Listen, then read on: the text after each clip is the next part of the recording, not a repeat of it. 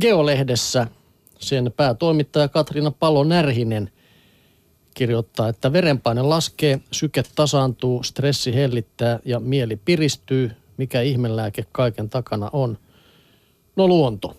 Jo päivän retki luonnossa nostaa ihmisen vastustuskykyä kolmeksi viikoksi, näin sanovat japanilaistutkijat.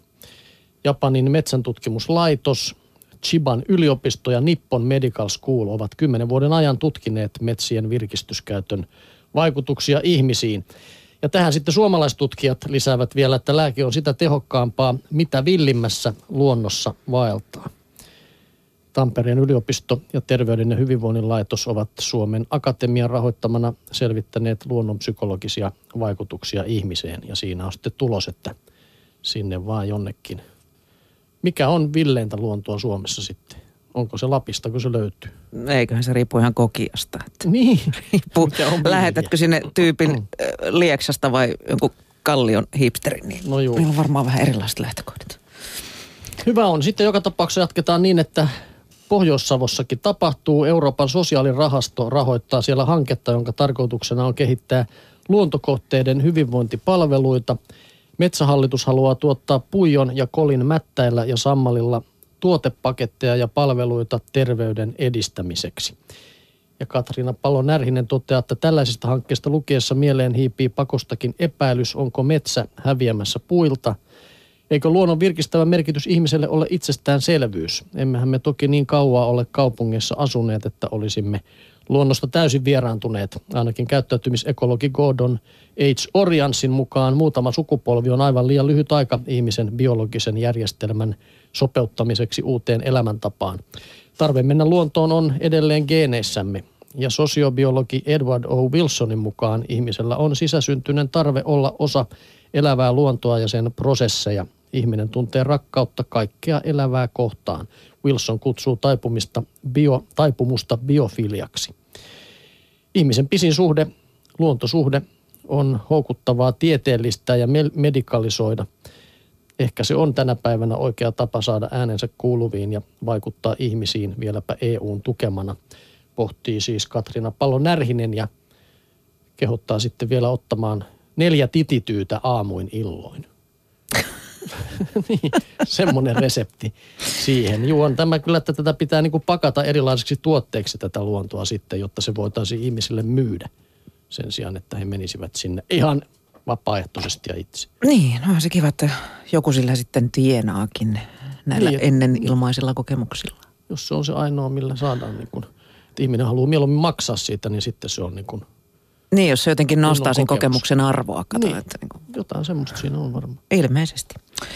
No, kotipuutarhalehdessä puolestaan sitten filosofian tohtori Johannes Enruut, joka on yliopiston lehtori Helsingin yliopiston biotieteiden laitoksella, pohtii kasvien kummajaisia.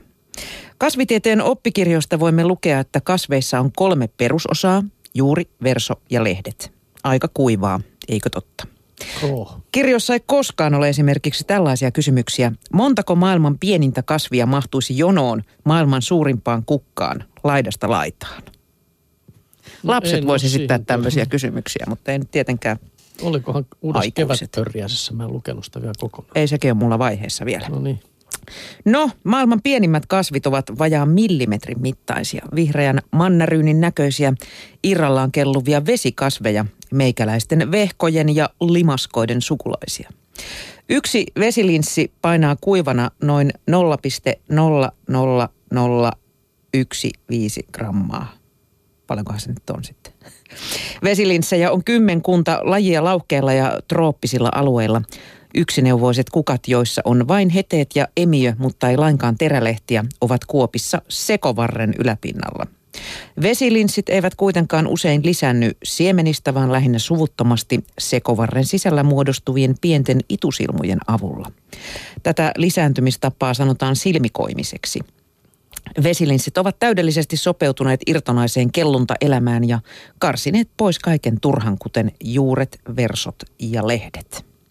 Näin ne pikkuiset, joista päästään sitten isoihin, No niin. eli maailman suurin kukka. Mieleen tulevat helposti nimittäin voimakkaat värit ja huumaavat tuoksu jossakin paratiisimaisessa metsässä, kaukana kavala maailma. Todellisuus on kuitenkin paljon raadollisempi jopa kirjaimellisesti. Maailman suurimmat kukat kuuluvat Rafflesia arnoldi nimiselle loiskasville trooppisessa Aasiassa. Vartta tai lehtiä sillä ei ole. Rafflesia kannattaa imujuurensa kasvattaa imujuurensa toisen kasvin solukoihin ja imee niistä ravintoa. Maan päällä näkyvät vain viisiteräiset, hyvin hitaasti kehittyvät kukat, jotka ovat aivan maan rajassa. Kukkien läpimitta saattaa olla jopa metri ja ne voivat painaa kymmenisen kiloa. Terälehdet ovat lihan punaiset ja kukat myös haisevat mätänevältä lihalta, raadolta.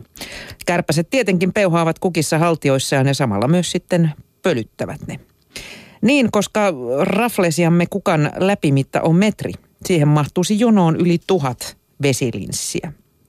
Jos minulta kysytään tai vaikka ei kysyttäisikään, sanoisin, että niiden asettelu on ihan yhtä järkevää touhua kuin Mount Everestin huipulle kapuaminen tai eukonkanto se nimi pitää panna tuosta mieleen, ettei vahingossa vie vaimolle sitten raadohajusta kukkaa kotiin. No, se on aika monen kantaminenkin. Niin, se oli hirveän isokin. Juu. Sehän oli paha puoli Mutta tekisi kyllä varmaan lähtemättömän vaikutuksen.